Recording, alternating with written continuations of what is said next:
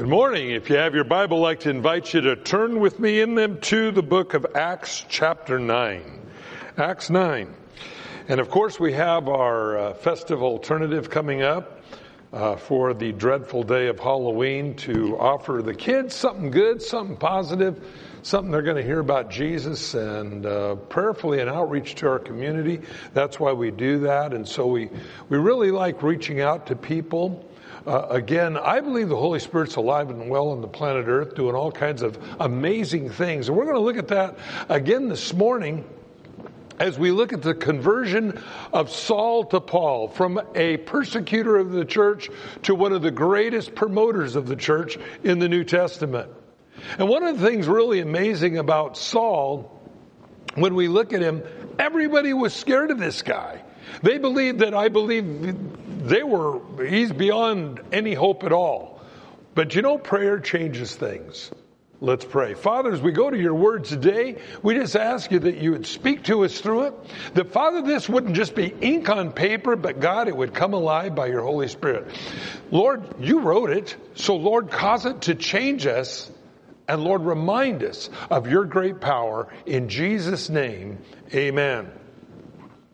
This is where we come into Acts chapter 9. The church is growing. Jesus has ascended to heaven. And we know that there is enemies out there. There's enemies for you each day. There's enemies for me. There's enemies of the church. There's enemies, of course, uh, for the early church when it started. So Saul, breathing threats against the church, on his way to Damascus, and he was going there to arrest women, Men, it didn't matter who it was. If you believed in Jesus, He was gunning for you. Well, what's amazing is we find here in verse 4, again, and this is review, he says, Then he fell to the ground. As he journeyed, he came to, uh, close to Damascus. Suddenly a light shone around him from heaven. Then he fell to the ground and he heard a voice saying to him, I want you to go to seminary for five years and learn all about the truth of who Jesus is. No, it doesn't say that, does it? Notice what it says. There was a sound. He fell to the ground. Saul, Saul, why are you persecuting me? And he said, Who are you, Lord? And the Lord said, I am Jesus, whom you are persecuting. It's hard for you to kick against the proddings of the Holy Spirit. What I look at this is an amazing thing here, friends. And a lot of us miss it. It's not in any Bible commentary that I found. Here, Jesus did not give Saul this hard murder, hardcore murder a 15 page dialogue, a 900 page thesis. He just said, Why are you persecuting me? Now, friends, I look at this really interestingly because a lot of times we think it takes some big thing to cause a person to change and accept Christ as Savior. But here we find in less than 20, less than 30 words, Paul's whole life had changed. It wasn't in the multitude of speaking or words. It was simply that conviction of the Holy Spirit became real. I wonder, I wonder how many people around us each and every day are right where Saul was at in his life, and all it takes is someone like you and me to come along and say, Hey, buddy, by the way, Jesus loves you, and it changes their whole life. Oftentimes we think we have to convince somebody to accept Christ as their Savior when we fail to realize that the Holy Spirit has been working on them all along. This is one of the things that Jesus cited to Paul. It's hard for you to kick against the goads, the proddings of the Holy Spirit. God was after Saul for a long time. It just took the Lord to speak to him and say, why are you doing this? Why are you persecuting me? Friends, I think that a lot of times evangelism isn't as complicated as we make it.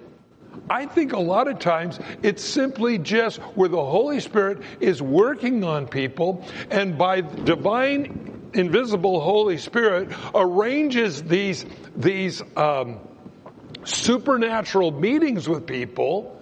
And when we come to them and we just Jesus loves you. Really? Oh, what do I need to do except the Lord? I mean, almost that much. I think a lot of times we are convinced that we've got to talk somebody into the gospel. You don't. The Holy Spirit is already the one that's done the work. All God wants from us is to just share the gospel.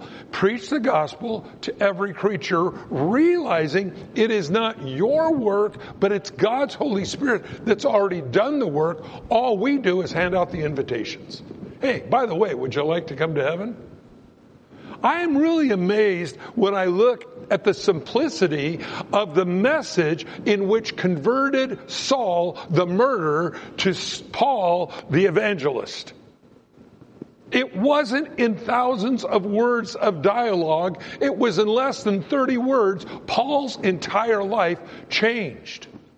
And I am convinced that a lot of times the devil wants to try to talk us into something that God isn't part of, such as this person just needs to know I love him.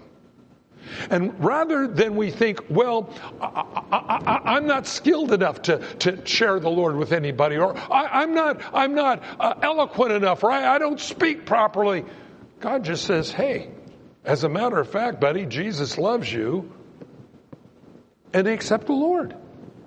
We find is this, is this an unusual circumstance in the Bible? No, we remember Matthew, the tax collector, employed by the Roman government. He was an IRS man. Who we love them, don't we? Well, they weren't really loved in those days either. And he was sitting at the receipt of customs as you enter into the city. And he's sitting there, and Jesus comes up again with a thousand page dialogue.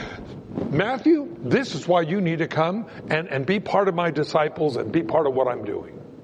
No. Do you know what Jesus said? He walks up not with even a 30 word sermon like we get here. He goes up with two words Follow me. And Matthew Levi, the Bible says, dropped all of his stuff, probably put his robe on the chair and says, I'm out of here. Why is that? Why didn't he have to have a big, long dialogue? Because the Holy Spirit was already working. Do you know how many people we come in contact with every day that are so fed up with their lives they can't hardly even get up the next day? Same old doldrum, just a coffin with the end kicked out. I'm in a rut. And they're just miserable. And somebody comes along and says, Follow me. I'm sure that probably Matthew Levi, certainly sitting in the gate of the city, would have known who Jesus was, and I'm sure he did.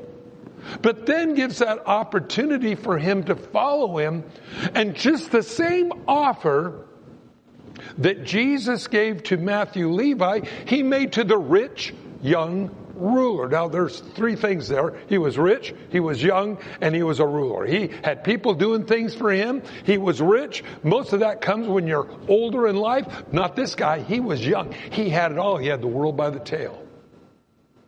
And he said, sell what you have, give the money to the poor, follow me.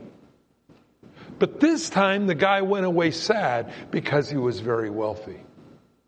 And that's when Jesus said, How hard is it for a rich man to go into heaven? It's easier for a camel to go through an eye of a needle. Why did Jesus say that? Because people trust in their wealth, they trust in their friends, they trust in their, their diplomas, they trust in their careers rather than in God. But there is a time in which it crosses a person's heart. This isn't what you need. You need a change in your life. I believe Saul was at that place. And Jesus spoke to him, and his entire world was turned upside down. So we find in verse 20, speeding up here, that's what we covered last week. Verse 20, immediately he preached Christ in the synagogues, that he is the Son of God, that Jesus is the Son of God. Now, really quickly, the idea of Jesus being the Son of God, the Jehovah's Witnesses and several other different groups out there diminish who Christ is because he's, he claims to be the Son of God. But in those days, in the Hebrew understanding of who God was, to claim to be the Son of God was making yourself equal with God. As a matter of fact, if you go to John 5, uh, 18 19, you'll find there that Jesus claimed to be the Son of God, and the Pharisees sought to kill him because he was claiming to be deity. He was claiming to be God. And so when someone says in the Bible that he was the Son of God, that was claiming to be an equal with God and carried the death penalty. Again, whether you look at John 5, 18 and 19, or you go to uh, John 8, where Jesus said, Before Abraham was, I am. John 8 59 says, And they picked up stones to stone him because he was claiming to be God. So it's very important. Uh, Saul, soon to be renamed Paul, was preaching this in the synagogues. And then all who heard him were amazed and saying, isn't this the guy that destroyed those who called on, who came who called on uh, this name in Jerusalem and has come here for that purpose so that he might bring bound um, Christians literally to the chief priests. But Paul increased all the more in strength, confounded the Jews who dwelt in Damascus, proving that this Jesus is the Christ. Wow, they were dumbfounded. Now remember, the old saying goes, Jesus loves you, Jesus loves me, just as I am. But he loves you too much to leave you that way. and he will change you. Now, we know that we do need to make changes in our life. Unfortunately, most of us don't have the strength to make the changes or continue in the changes. Thus, we have New Year's resolutions that are usually gone by February, completely, un- we don't even think about them anymore. Yeah, I'm not going to stop, I'm going to stop eating Doritos, you know. I'm going to go on this health food thing. I'm going to eat only organically grown food, green veggies, all those things. Hey, by the Super Bowl, that's gone. Well, the point is, is this. We know we need to make supernatural changes in our life. We, we know we need to do some things different. I don't believe that any of us listening to this right now are at a point in our lives where God will not continue to desire to make changes in our life. People often think, well, yeah, you know, I, before I came to Christ, I was a, you know, I was a partier, I was a drug dealer, I was doing this, I was doing that, you know, I was, I was in the in crowd, you know, and then I got saved and now I'm not doing any of that stuff anymore and God doesn't make any more changes in my life. Nope, that's not the case.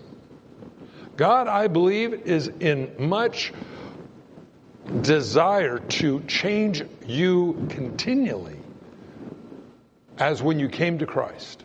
I believe that He wants to continue to bring us to a new place in Him. Now, a lot of times, as God does this, we find what we might call trials, or we might call uh, uh, issues in our life that seem to be very uh, uncomfortable in our life. In fact, we almost find ourselves backsliding, if you know what I mean. Well, you know, God wanted me to do this, and I don't want to do that. I'm doing my own thing now. And then we try to do it, and we don't find any satisfaction in it. We come back to Christ. I, I really believe that God, in His love, refines us to what He wants us to be.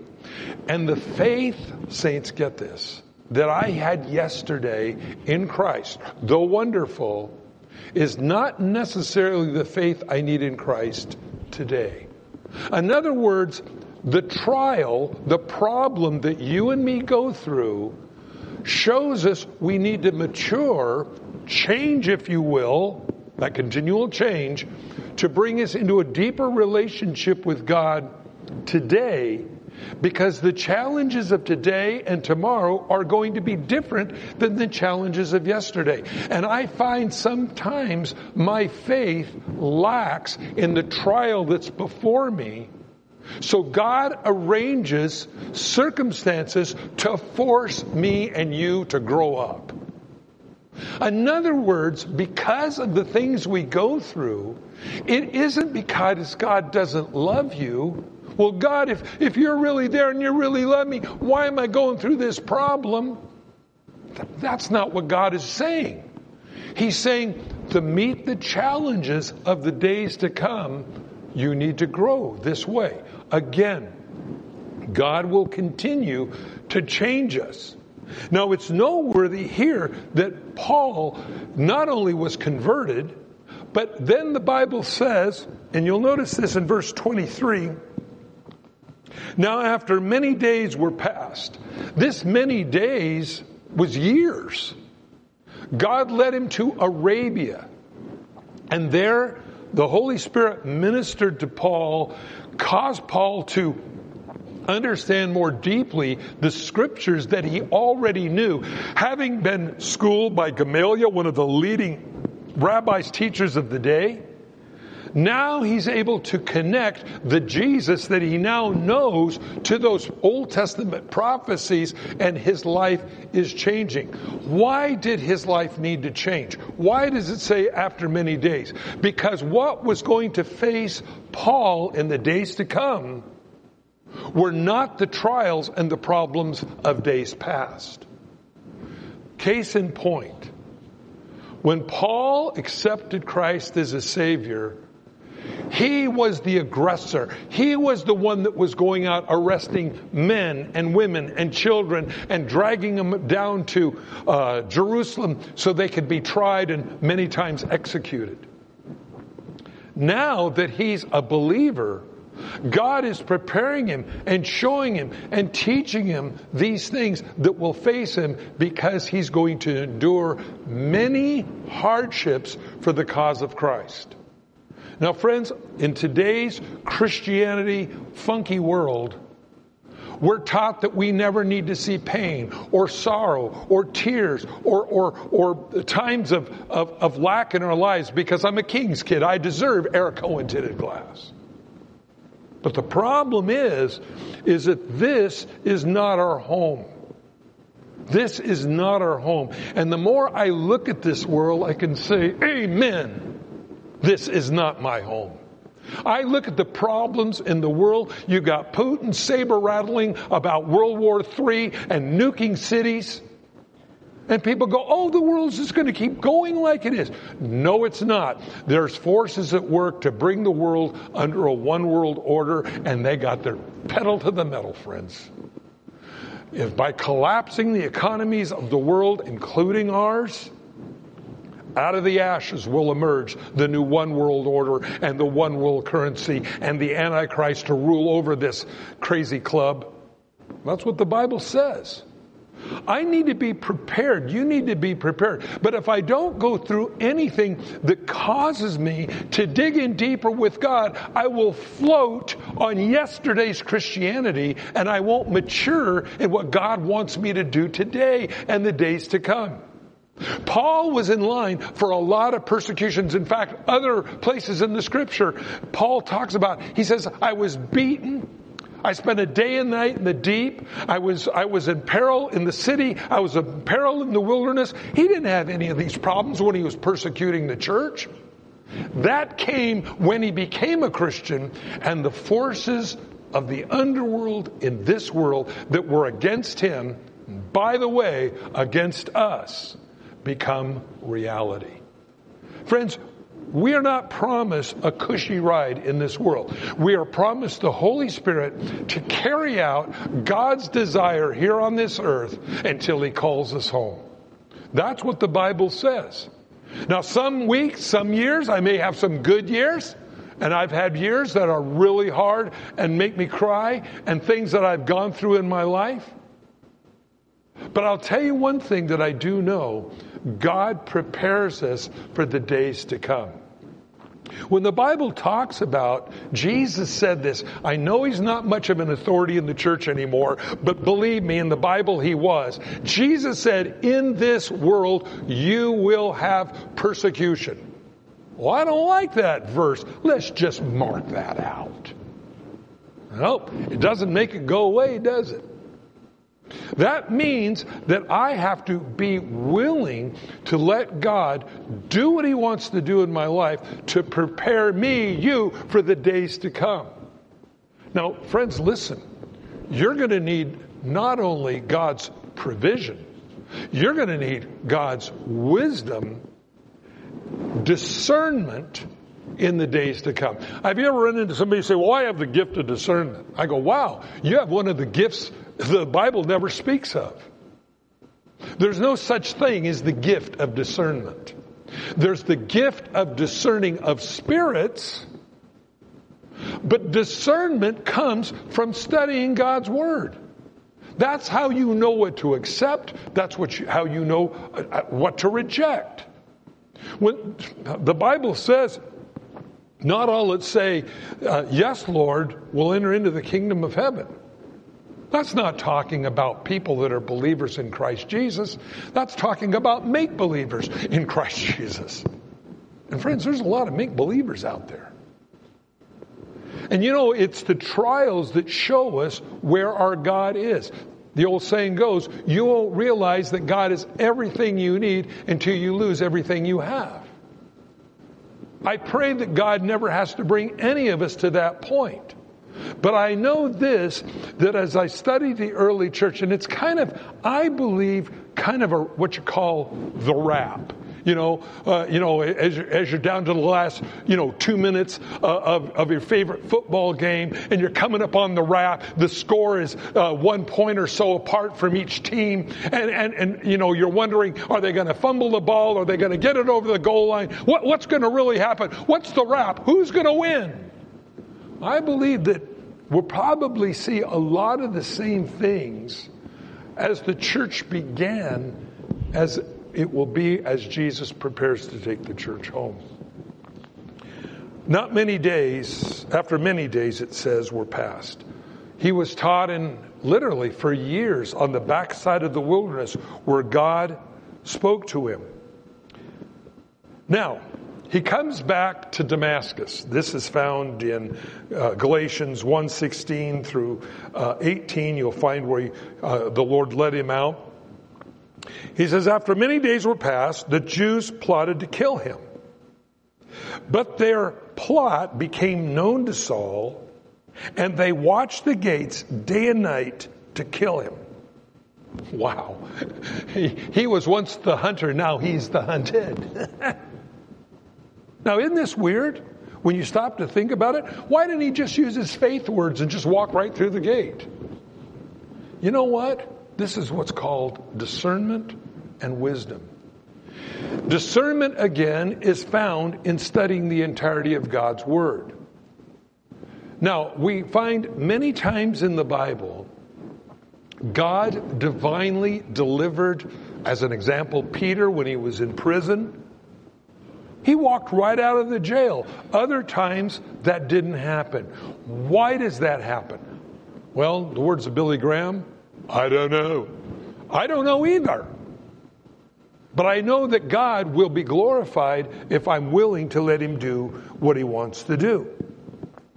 So their plot became known divinely to became known. Now, uh, I, I've got to say this when a plot becomes revealed to you, you need to make alternative decisions. I think this is important. There's one thing to not know that you got a bunch of people wanting to kill you and you walk through the city and they grab you and haul you off.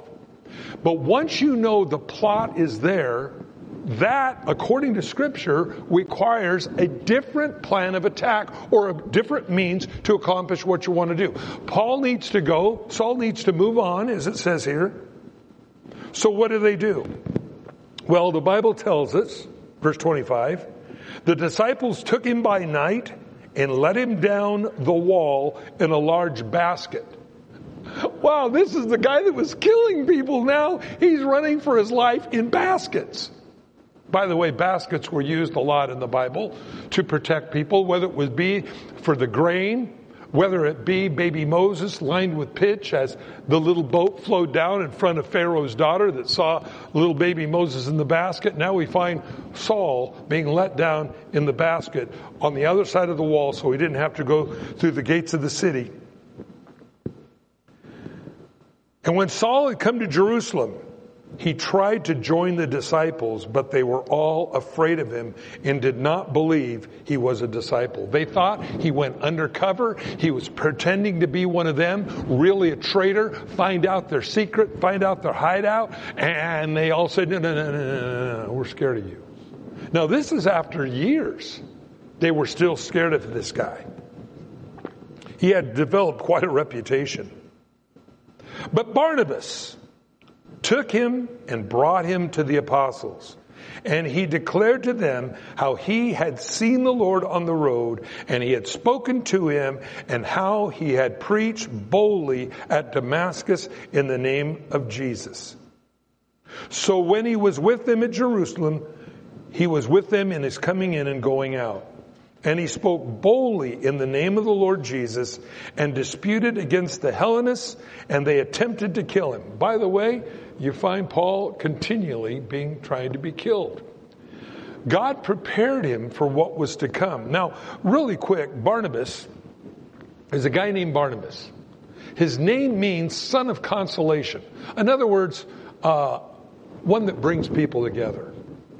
There was a guy like Barnabas that everybody was scared of Saul, and so he became the mediator. Oh, we need more of those, don't we, today in this world? We need more Barnabases, more of those that go between. Well, you know, the thing is, where, where did we learn that? Well, the Bible says there's one uh, uh, mediator between God and men, and that's Christ Jesus. What, what does a mediator do? He reconciles the situation. And, and, we're all sinners, and yet we have a holy God, but Jesus forgave our sins and reconciles us to the Father. See, see, we learn that from God to be a person that brings peace, not a gossip that destroys relationships. Big difference. You know, that's what you want. When you're in trouble, you want somebody that's going to fix your problem. Remember when you were in trouble in school and you needed somebody to step in and, and, fix the problem? When you let the water run in the bathroom and all the water went down the hallway as you plugged the sinks up and left the faucets on? You know, that kind of thing. You knew you were in a lot of trouble. You needed somebody to come and fix the problem. Barnabas did that. And I'd like to say we're all, in a way, Barnabases. Not in that we're Barnabases, but we really are, are mediators like Jesus was. And this is what the Bible talks about you and me being a kingdom of priests under the Most High. What did priests do? In the Old Testament, they represented the people to God and God to the people. That's what we do. People can't see God but they can see you. And I pray that they see God in you because that's what causes them to say, hey, I want that peace in my life as well. So, he says, he went with them, he continued preaching, and they want to kill him. And when the brethren found out, they brought him down to Caesarea and sent him away to Tarshish they let it get out of Dodge and let the heat die down a little bit. Tarshish is where he grew up, and so he sent him back there. Then the churches throughout all of Judea, Galilee, and Samaria had peace, and they were edified or built up. And walking in the fear of the Lord and in the comfort of the Holy Spirit, they were multiplied. By the way, I think when people walk in the fear of the Lord, uh, God does multiply. And, and, let me explain what that is. Fear isn't chattering uh, behind your bed, biting your nails. Fear is when I realize that my lifestyle, God sees, and because God sees that, that I represent him. You represent him well in a world that doesn't know him. And this is where it, come, where it comes in to dying to your flesh. You see, there's a lot of things all of us can do, even knowing Christ. We can go out sin. We can, we, I think sometimes the opportunities to sin as a Christian are far greater than they were before you were a Christian. Because the devil wants to take you out because he knows all the people through history you're going to affect with your lifestyle and your testimony. And so I really believe that this is one of the things the devil does is he attacks us by trying to knock us off course. And some of us get knocked off course pretty easy. That's where I pray and say, God, help me make the right decisions today, because otherwise I'll fulfill the lusts of the flesh. Now, what are the lusts of the flesh? The lusts of the flesh are lusts of the flesh, um, enticement of the eyes, and the pride of life. And those things will literally drain the life right out of you. But you know, going back to what the Bible tells us to do, when we realize we have a consciousness of God, God says, I, I want to multiply that. Multiply you in your life. So now, as we go to verse 32, now it came to pass, we leave Paul there in Tarshish for a little bit. It came to pass as Peter went throughout all the parts of the country that he also came down to the saints that dwell at Lydda. Now, really quick, Lydda is just right outside of modern day Tel Aviv. Um, and so there he found a certain man named Irenaeus who had been bedridden eight years and was paralyzed. And Peter said to him, Irenaeus, Jesus the Christ heals you. Arise and make your bed. And he rose immediately. So all that dwelt at Lydda and Sharon saw him and turned to the Lord. Amazing that this knowing of who Jesus is, the power of God still alive, even though Jesus ascended to heaven, is now being manifested through people who love Him. And I believe God will do that through your lives as well. At Joppa, it, just goes on here and just fires off a bunch of these because it wasn't just a miracle at one place at one time. God was doing miracles and still does in our world today. At Joppa, there was a disciple named Tabitha, which translated Dorcas. This woman was full of good works, charitable deeds, which she did. And it happened in those days, she became sick and died. When they had washed her, they laid her in the upper room. And since Lydda was near Joppa, the disciples heard that Peter was there, they sent two men to him, imploring him not to delay in coming to them. Then Peter arose and went to them. He had come and brought him to the upper room, and all the widows who stood with him were weeping, showing the tunics and the garments which Dorcas had made while she was with them. But Peter put them all out, knelt down, and prayed. And turning to the body, said, Tabitha, arise. She opened her eyes and saw Peter and, st- and, and sat up. Uh, by the way, I think that's pretty amazing. This is something that Jesus did concerning Jairus' daughter back in uh, the New Testament. And so it's uh, back in the Gospels. Uh, she opened her eyes and sat up. Then he gave her his hand, lifted her up, and when she had called to the saints, the widows, he presented her alive. And this became known throughout all of Joppa, and many believed on the Lord, so that they stayed many days in Joppa with Simon the tanner. Uh, this is really weird. Simon the tanner stayed many days with Simon the tanner. Um, according to Levitical law, um, you couldn't associate with somebody that dealt with dead things. Now, a tanner takes the skin off of a dead animal. In fact, according to Levitical law, a tanner had to live 75 feet outside of town as to not contaminate the town. And in fact, being a tanner was of such deplorable employment. If you were married, uh, you were engaged, ladies, and the guy says, by the way, my father is a tanner, and soon as he dies, I'm going to inherit the, the skin business. She had a legal right to divorce him. Not something you don't usually hear about in divorce and marriage, do you? Well, my husband is a guy in leather. I'm divorcing him. Okay, right on. yeah.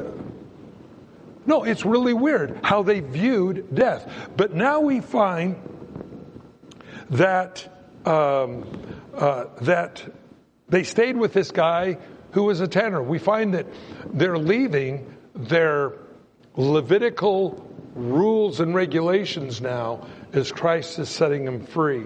And so uh, we're going to talk more about that as we uh, as we find the Gentiles being saved uh, next week. Now, up to this point, they believed the only people that could be saved were Jews. They didn't know at this point that Jesus was for everybody.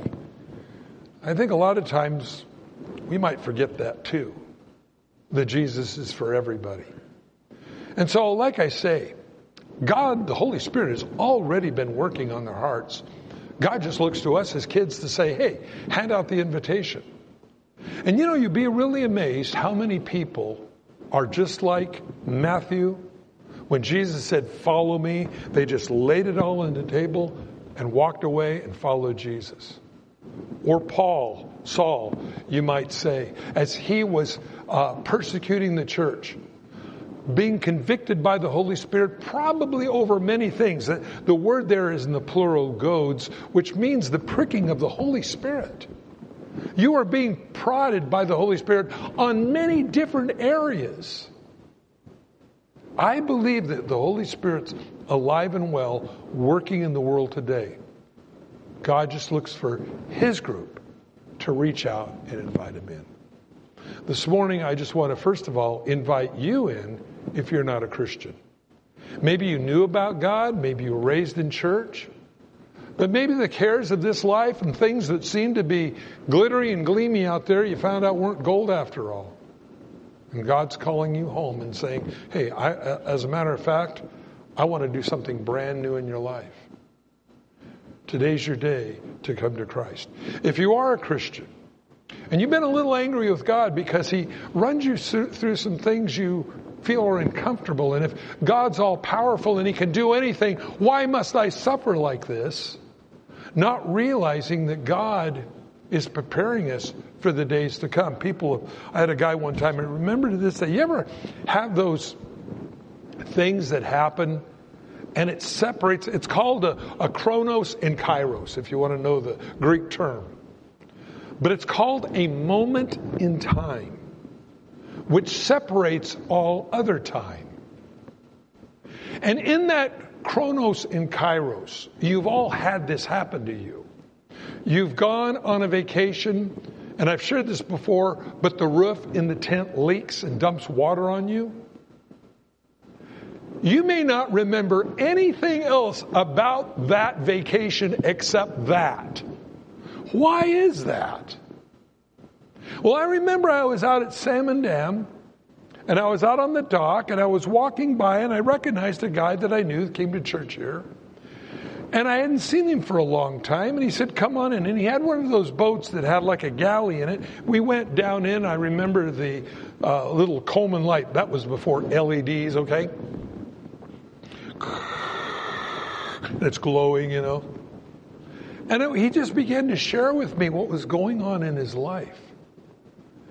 And he looked at me and he said, I said, well, those things prepare us for the days to come. And he said, Mike, the things I've gone through are so horrific, I'm scared to death of the things that are to come. I go, that's exactly right. And that's why we go through those things to prepare us. And whether, now listen, you're a Christian or not, you are going to face things in your life that you don't like. It's going to happen. friends. It's inevitable. Maybe it's the death of somebody you love close by. Or maybe it's a job or whatever. Whether you're a Christian or not, you are going to have tribulation. The tribulation, though, that Jesus speaks of is not caused by the world, it's caused by the underworld.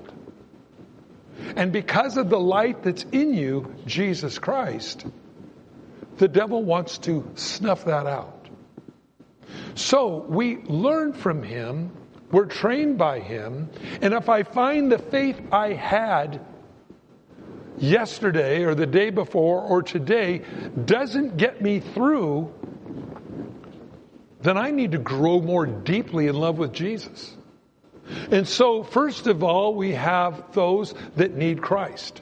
Second of all, we have those who are Christians that we all need to continue to let God change us. Just as God changed Saul, then God changes us each and every day. This morning, you need to call out on God. You need to call out on Jesus. He loves you. He wants you. He wants to protect you. And He wants to give you the wisdom to deal with the issues that are coming down the pipe. Friends, I believe we are in a very unstable world right now. Now, when you stop to think about this, I read an article last night and they said the world's population will reach one, uh, uh, eight, excuse me, eight billion people based on statistics on November 15th. That's in just about a month from today. The world will be at 8 billion people. Now, when you read Revelation, and again, the, the Bible is there not to scare us, but to let us know what's happening. In the first, in the first part of the tribulation, I believe we as saints are gone. I believe God takes his church home. The Bible says his saints are not appointed to his wrath. Very clearly, the things that come on this earth in Revelation, as Jesus begins to pop the seals on the scroll and takes back the earth, the Bible says that in the very first couple of seals, one quarter of the world's population dies. That is two billion people. Now, friends, think about that for a minute. We talk about, well, you know, the COVID virus has, has, killed 130 million. We really don't know because if you went in for a hangnail, it was COVID. So we know that there's a lot of problems there. But they didn't get any money from people dying of some other disease. And so no matter what it was, it was COVID. And I know personally a lady who did not die of COVID that was listed in the corner as COVID. It was not COVID at all. So we know that it's, it's those numbers are junk. But it was bad. And anybody that had it um, killed me. Um, you go, what? Yeah, I got a COVID clot. Uh, about two weeks after I had COVID, went to my heart, I flatlined for two minutes. I just happened to be in the hospital when I died. And so, yeah, it's bad stuff. But that's only like 100, 130 million people. Two billion people, friends. Listen, there's something major coming on this earth. Jesus said this. He said, redeeming the time because the days are evil. Do you, let me ask you a question. Let me just ask you, do you agree with God on that? Do you believe the days are evil? I do. I do when you have senators right now back east that proposing that if you as a parent in any way try to stop any kind of talk, desire of transgenderism, that you will be jailed. Yeah, crazy talk um, by health, education, and welfare and child protective services. If you in any way try to stop your child from getting involved in transgenderism, you, mom and dad, will go to jail. That's how nuts your government is right now. People say, Do you fear politicians? I fear those that vote these clowns in. Because when something is obvious as male and female, and they can't get it right. That scares me on everything else. Now, here's the point redeeming the time, the days are evil. Think about what does that mean? We're not always going to be here to tell them. I believe Gabriel's getting ready to blow that trumpet, and when he does, we're out of here. So until he takes us home, redeem the time. Let your light shine. Be about your Father's business. If you're not a Christian, today's your day. If you're a Christian, realize God wants to continue to grow you up so you'll meet the challenges of the days to come. Listen, great is your reward in heaven. If you're not a Christian this morning, you need to rededicate your life to Christ. We're going to pray right now. Let's pray. Father, I'm sorry for the way I've lived. And I repent of the foolishness of trying to define my life my way. So I accept you as my Savior today. I believe Jesus died on the cross for me.